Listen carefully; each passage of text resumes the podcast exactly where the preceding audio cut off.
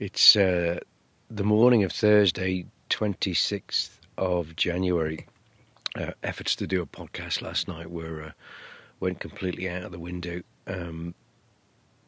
6 years ago, when we crossed the empty quarter from Salalah to Doha, we had two enormous sandstorms that all we could do was roll up in our blankets and lie on the sand. We didn't have tents at all.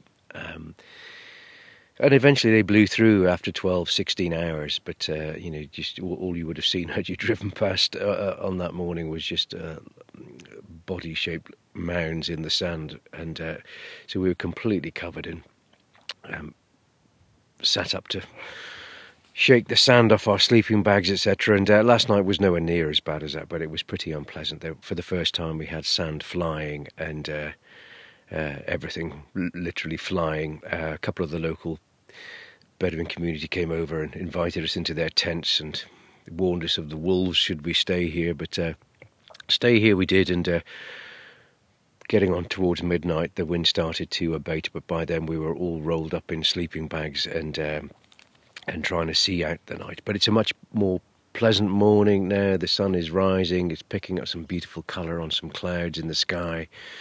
First sparrows are calling. We're in a lovely little spot, a couple of low dunes with some acacia scrub and overlooked by some lovely mountains, again with much evidence of pre-history and lots of old burial mounds and tombs looking down upon us from on high. So we're on the brink of the community of Taif.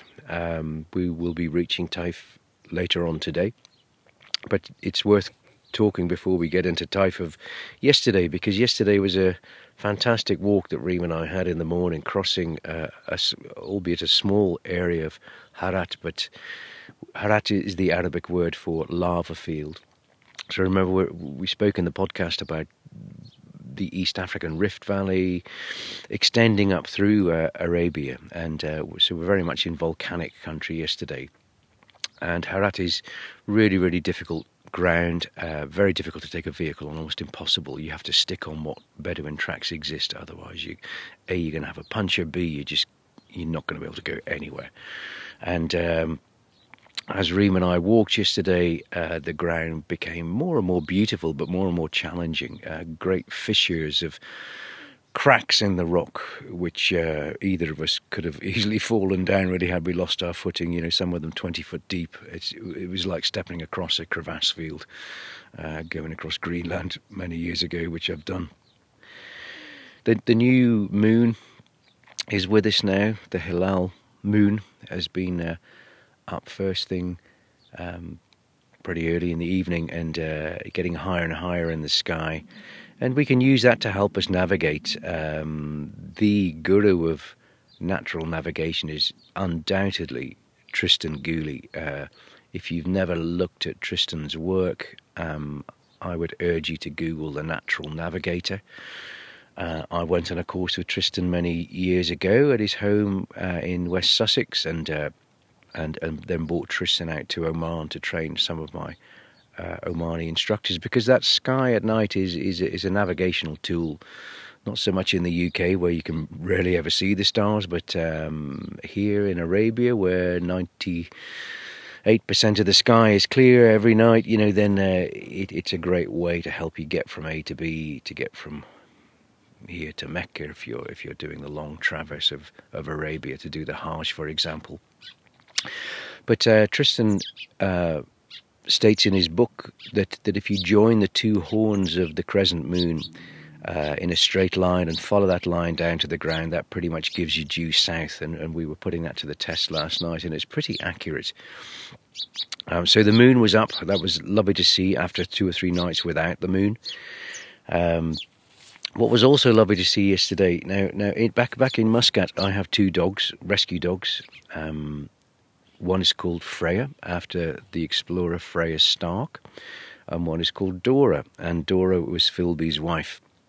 So Philby named a bird after his wife, so my dog is named after his wife. He also named a bird, Dendrocopus doria, the Arabian woodpecker, There aren't many trees in Arabia, so pretty unemployed woodpecker most of the time, I would think. But there's enough around to keep the odd woodpecker busy. But so Dendrocopus doria, named after his wife. And I'm surrounded by birds in this acacia tree.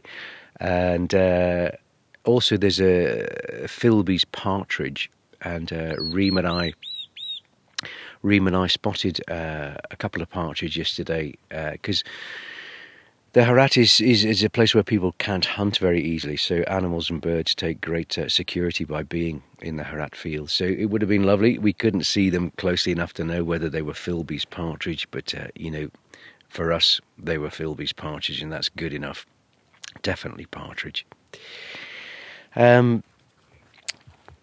For Philby, yesterday, he didn't go through the Harat fields. Of course, his guides would have known not to, because it would have been extremely difficult for camels. We found evidence of one dead camel in the middle of it all, but no signs of camels trying to go through. It's so difficult for their feet, and it's a real ankle-breaking country. So Philby went around the Great Plain and of Rakbah, and you may recall yesterday in yesterday's podcast he was speaking about how painful the day had been and how exhausted he was because his camel had been limping. It's got a bit of flint in its hoof, but he swapped camels very sensibly. His guides could see the discomfort that he was in, and he wrote in his book, "The day had witnessed a further shuffling of our camels. I began the march on the beast I had ridden the previous day, but my discomfort had become so apparent to all that a change was unanimously voted as necessary, especially as no lagging could be tolerated in the altered circumstances. One of my companions surrendered his mount for my benefit, and for the first time I experienced the delight of riding a perfect camel. In Himra, as she was called from her coat of sandy dun, there was no blemish. She alone, long-trained almost from infancy, answered to her name, the mere whisper of which was enough to make her arch back her neck to receive food from one's hand. All things came alike to her, a wisp of hay, a lump of dates, a slice of bread, and even a hunk of cold camel meat. Her paces were perfect and buoyant, walking or trotting, and for me the day was one of perfect enjoyment, marred only by the thought that I had robbed poor Tammy of the beast he loved with a passionate love. Henceforth, to the end of the journey, I rode her and her alone, proudly conscious that I bestrode as good an animal as any in Arabia."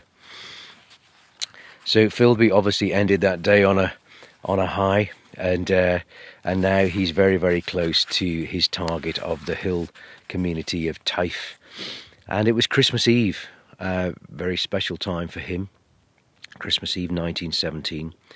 And the final quotation I'll read for today was that it was Christmas Eve and we camped far out on the plain at a height of 3,900 feet above sea level. So he was slightly ahead of us here. We eventually ran out of daylight and found a campsite that we felt was relatively sheltered from the wind. It wasn't great, though. We're at about 3,500 feet here. But he was well within sight of his goal, ringed around by the black camps of the Bedou. The air was cold and crisp. The full moon shed its grateful light on the peaceful countryside where the shepherds watched their flocks.